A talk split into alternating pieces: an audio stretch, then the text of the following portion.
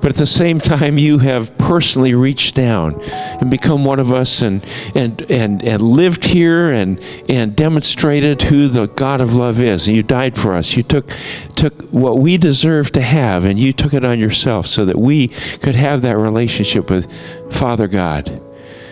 And as we celebrate today, I just pray that you would, in a new way, let us see what you have done for us, for not just for the whole world, but for me and, and for every person here. You've done personally for us so that we could have life, we could have life abundantly. And I just pray, God, as we continue in worship and the word, we just pray that you will continue to, to change our hearts and lives. And we thank you in Jesus' name. Amen. Please be seated.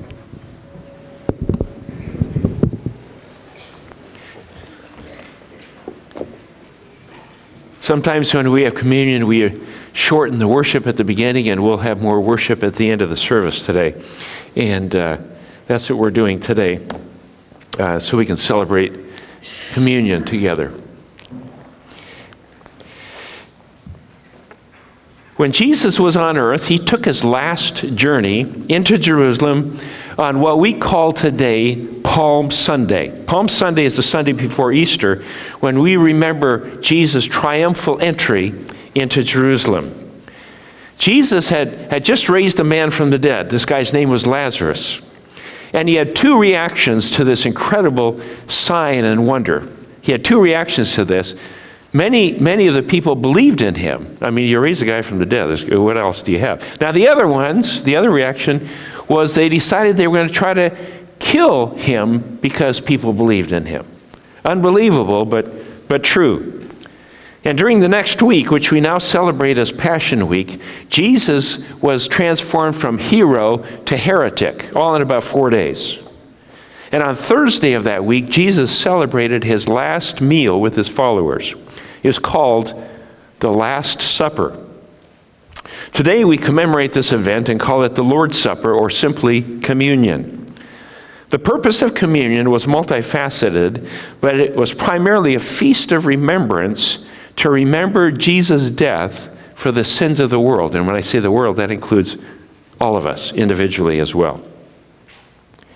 Today we're going to celebrate the Lord's Supper or communion, but before I do, I want to look at the next passage of 1 Corinthians to further understand what the celebration is about. We are right at that point in 1 Corinthians uh, to the passage that talks about this.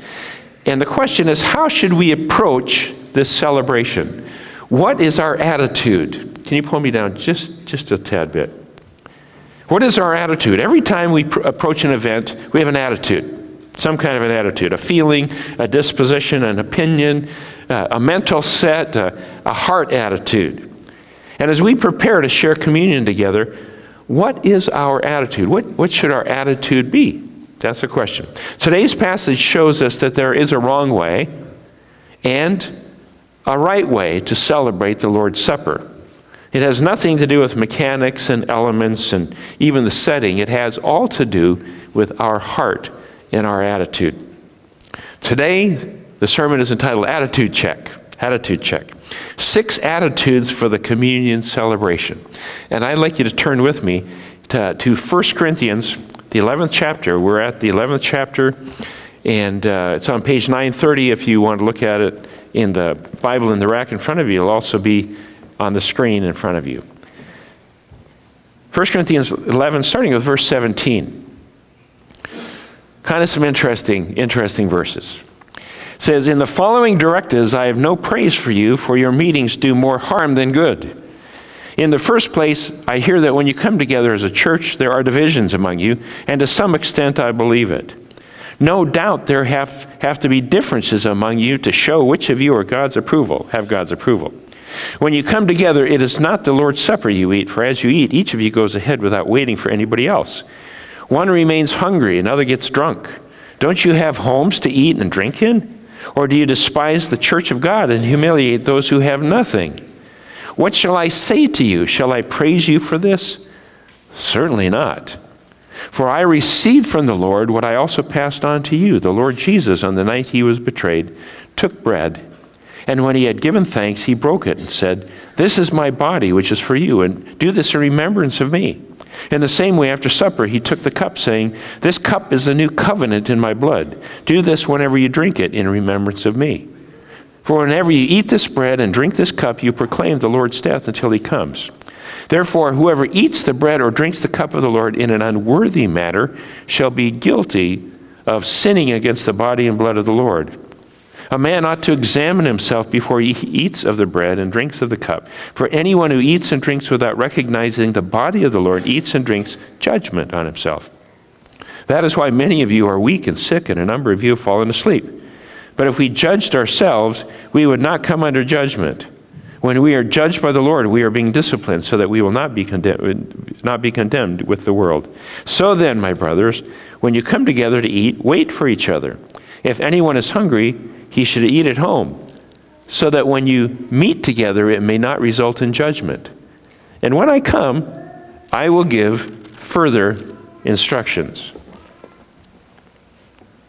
Interesting dynamics in the, in the early church. And I, I've heard something a lot over the last 30 or 40 years that people said, we just need to be the New Testament church. It'd be great if we were just like the New Testament church. And one writer commenting on that said, why would we want to return to that? we do want signs and wonders.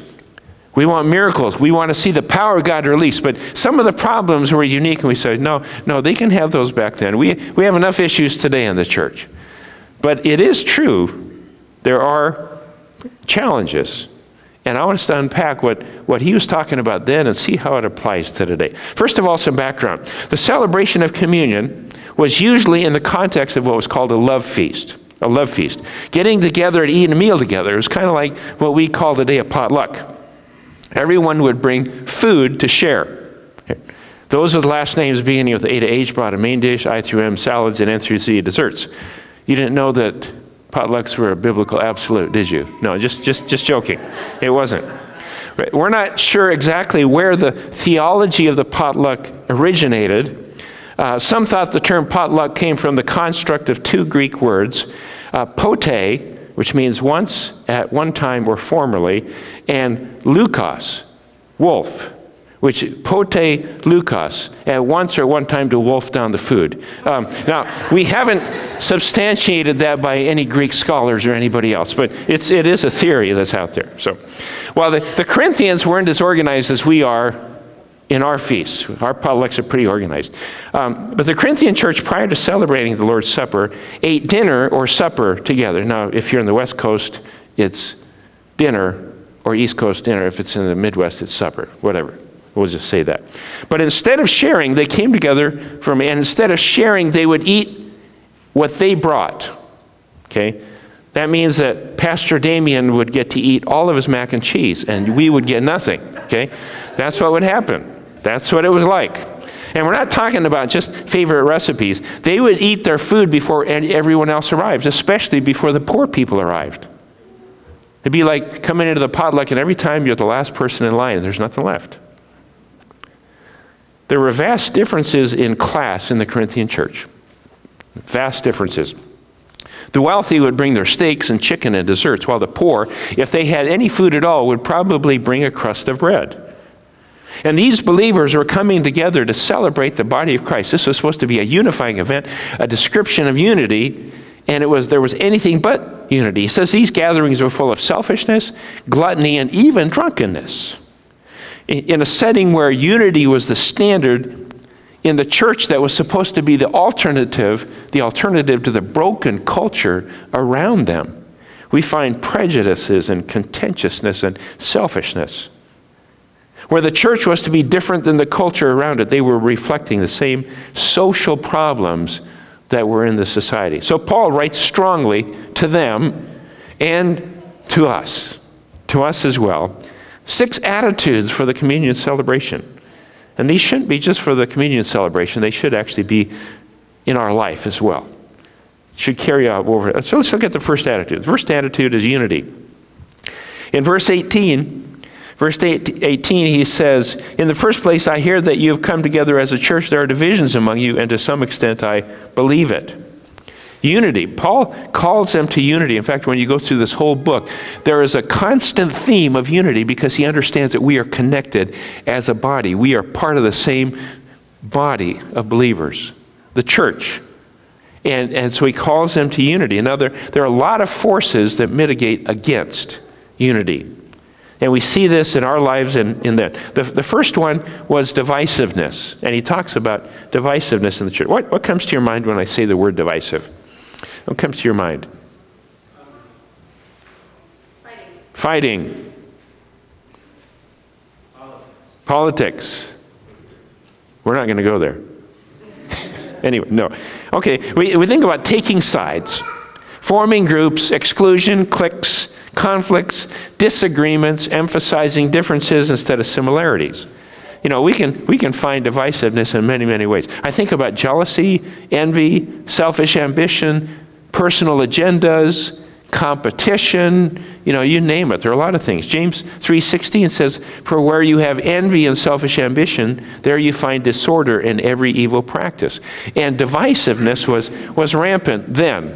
And it's rampant today, and, and it's something we have to watch out for. The second problem against unity was individualism, just doing one's own thing. These people were with the group, but not part of the group. They wanted to keep their actions separate from everybody else. They wanted to maintain their individualism to the exclusion of unity. Now, if you take a sports team now, one that's very successful right now, the Brewers are, I think they've clinched a wild card spot and may get into the playoffs with a spot. But uh, if you look at a team like the Brewers, you find out that it's made up of a lot of individuals, a lot of individuals. But they sacrifice their individualism to function as a group, as a team. So, yeah, they're individuals and they're valued as individuals, but they function as a team. And in the church, God does not want us to lose our unique individualism. He wants us to be unique individuals. Every one of us is unique, and we ought to affirm that. But He wants to see how we fit together as one team. As one team. Next Sunday, we're going to be talking about that. I'm going to be starting 1 Corinthians 12 one of the most exciting passages I think in, that I ever get, get a chance to talk about. But that's, that's next Sunday. How do we fit together as a team? We are individuals, yes, but individualism, no, there's a unity. There are a lot of things fighting unity. The, there were cultural differences, and we talked about the different cultural differences um, of, of new believers, Greeks, Jews, all the kinds of things. And we find those today, many different cultural differences. Culture is like the water in which fish swim. We don't always understand it, but there's a definitive culture in every part of the country, in every family, every church, every, every city. There's a culture. There are cultural differences. And then there are economic differences. In this particular case, there were the rich and the poor, the two radical ones. Now, typically, we don't have that large a gap in, in our community. We do have rich and poor, but it's not like, like, like an inner city or an overseas mission. Many of you donate to, to needs overseas or places that have really, really uh, terrible needs. Some of you might get involved in Co- Compassion International, which we'll talk about in a couple weeks, adopt a child to support because they have nothing. And, and like $30 a month or $39 a month will give them their education, food, and clothing. I mean, it's just amazing what that'll do. Maybe it's World Hope you support with uh, digging water wells in, in agriculture, medical clinics, schools, helping to build churches. Um, there were rich and poor. Now, the question people ask is Was Paul advocating communal living or equal distribution of wealth, or was he advocating socialism? No, he never did. He doesn't try to eliminate all social distinctions. He says the wealthy still have their homes in which to eat meals privately, but don't bring those distinctions to the common meal of believers where Christ made them one. Leave all that aside. Come and be one.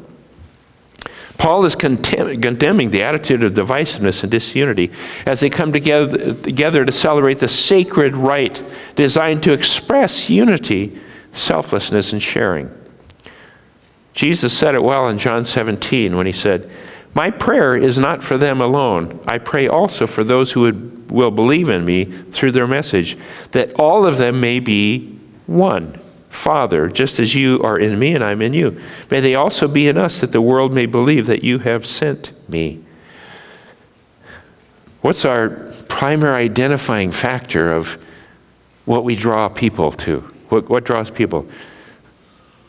They love one another. Hey, wow, it's, it's the love. They, people come in. You know, you can, you can tell if you go into a setting, you can tell immediately if they love each other or not, or if they tolerate each other, or if there's disunity or whatever.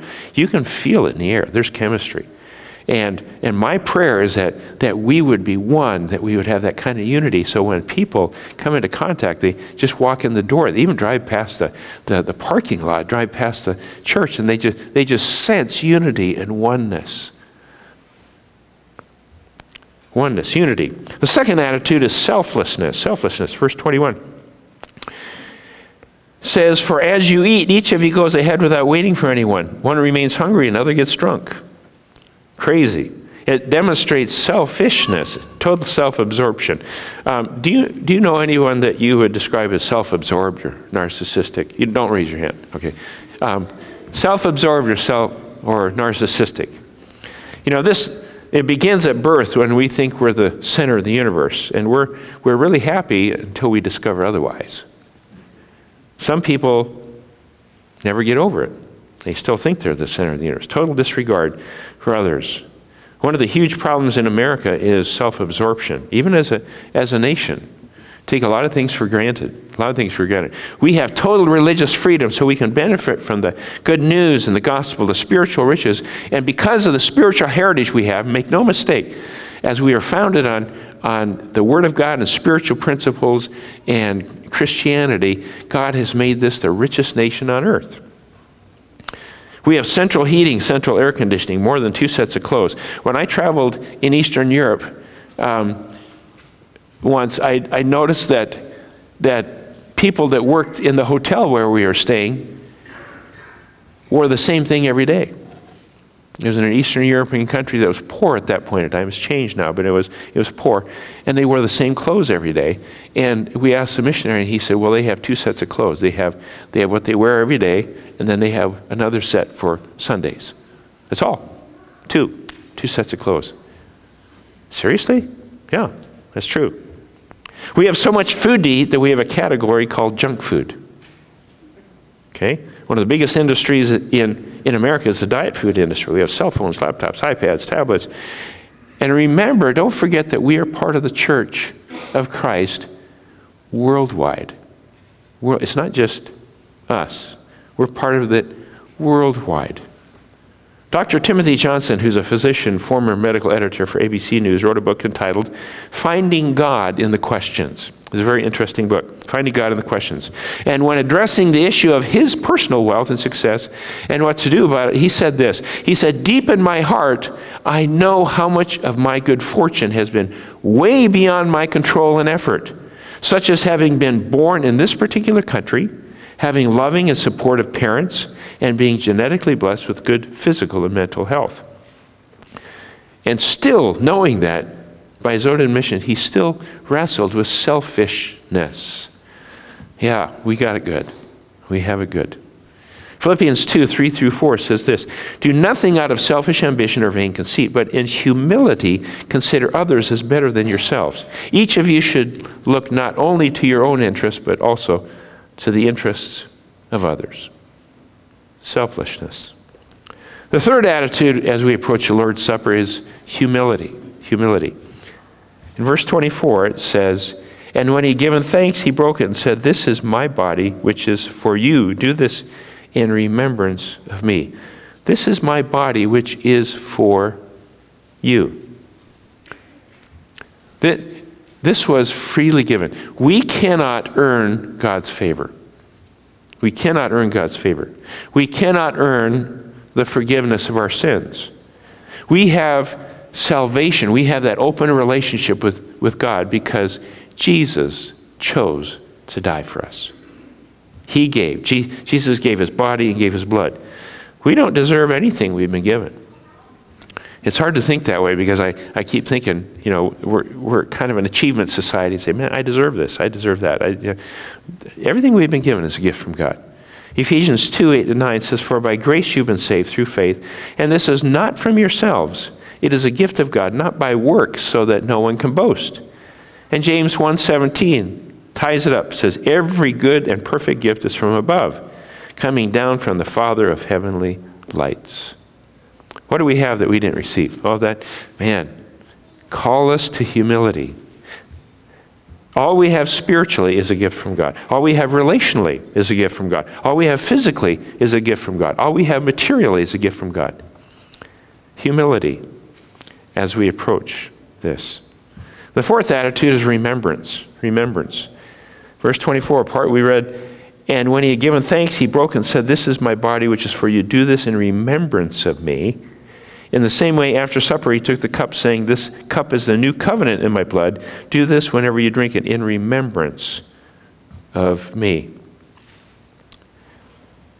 God's people celebrated many religious festivals. The, the most well known and the first one instituted was the Passover, to remember what God had done, the incredible miracle of preserving their life, and then the Exodus, etc. Today, we, we, we celebrate a lot of religious festivals Christmas, Good Friday, Easter, Pentecost, the Last Supper. Those are all why? To remember. Those are religious celebrations. We have civic holidays. We have President's Day, and we have Martin Luther King's holiday, Memorial Day, Fourth of July, Labor Day, Patriot Day, Thanksgiving. What are those for? To remember. We have family remembrance. We, we have Mother's Day, Father's Day, birthdays, wedding anniversaries. Why do we remember those? So you don't get in trouble with your wife. No, I'm just kidding. We remember all of those things to honor, to remember, so that we don't forget. We don't forget. Communion. The Lord's Supper for the Corinthians and for us is to remember a real historical event.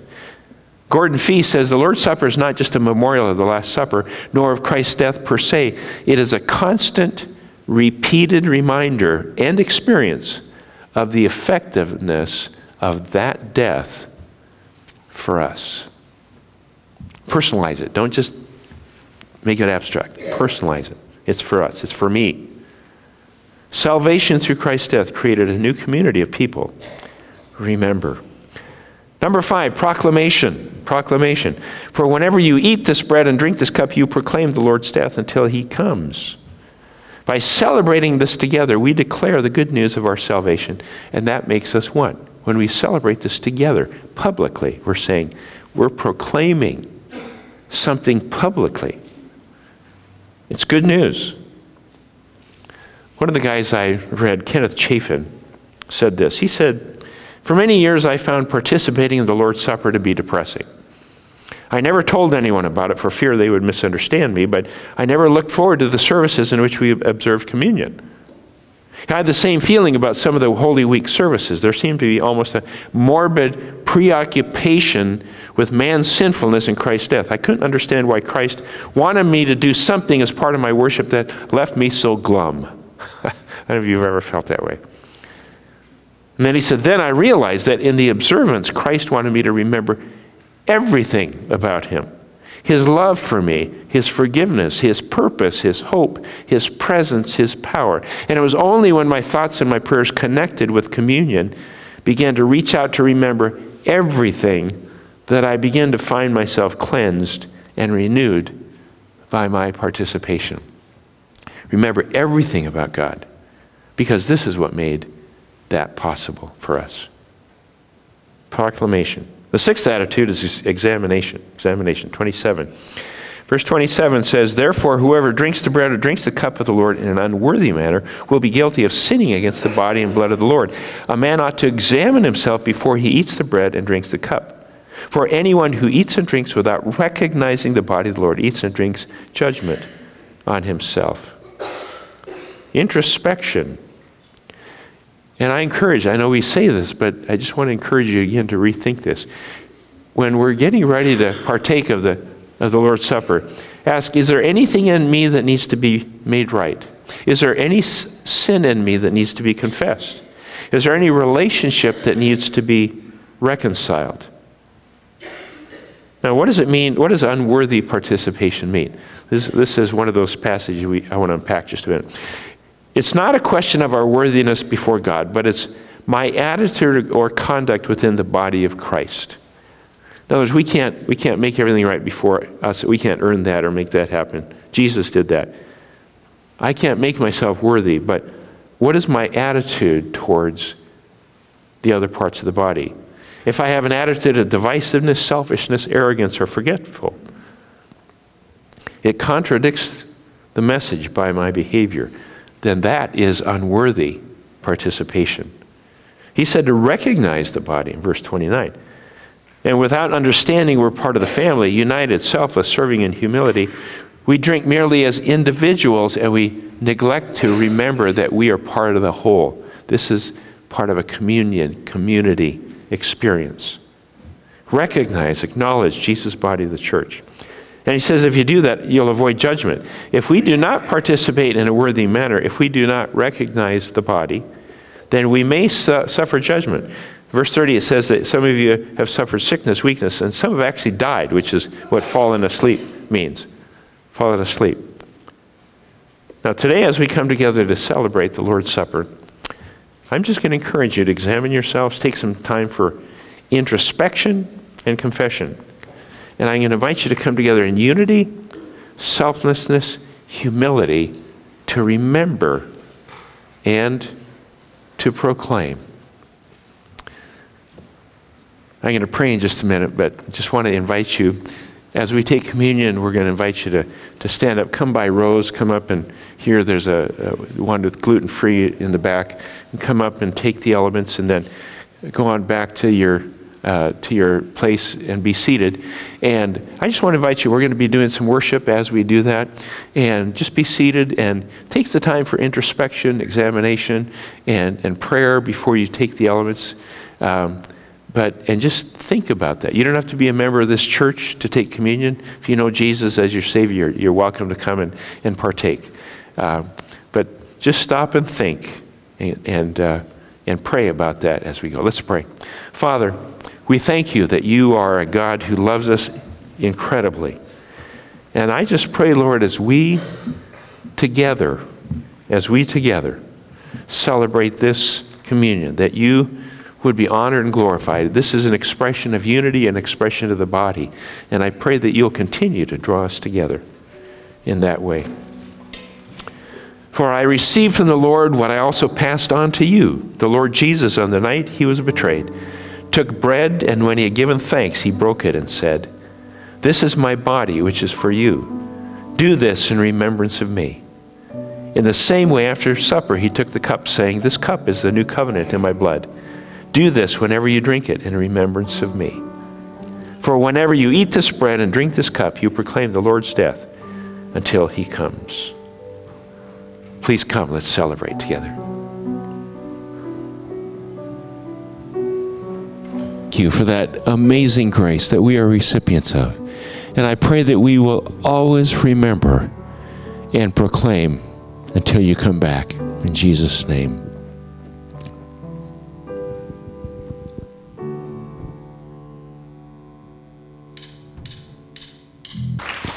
very quickly, just if you are a first time guest, there's a Connect card in your program.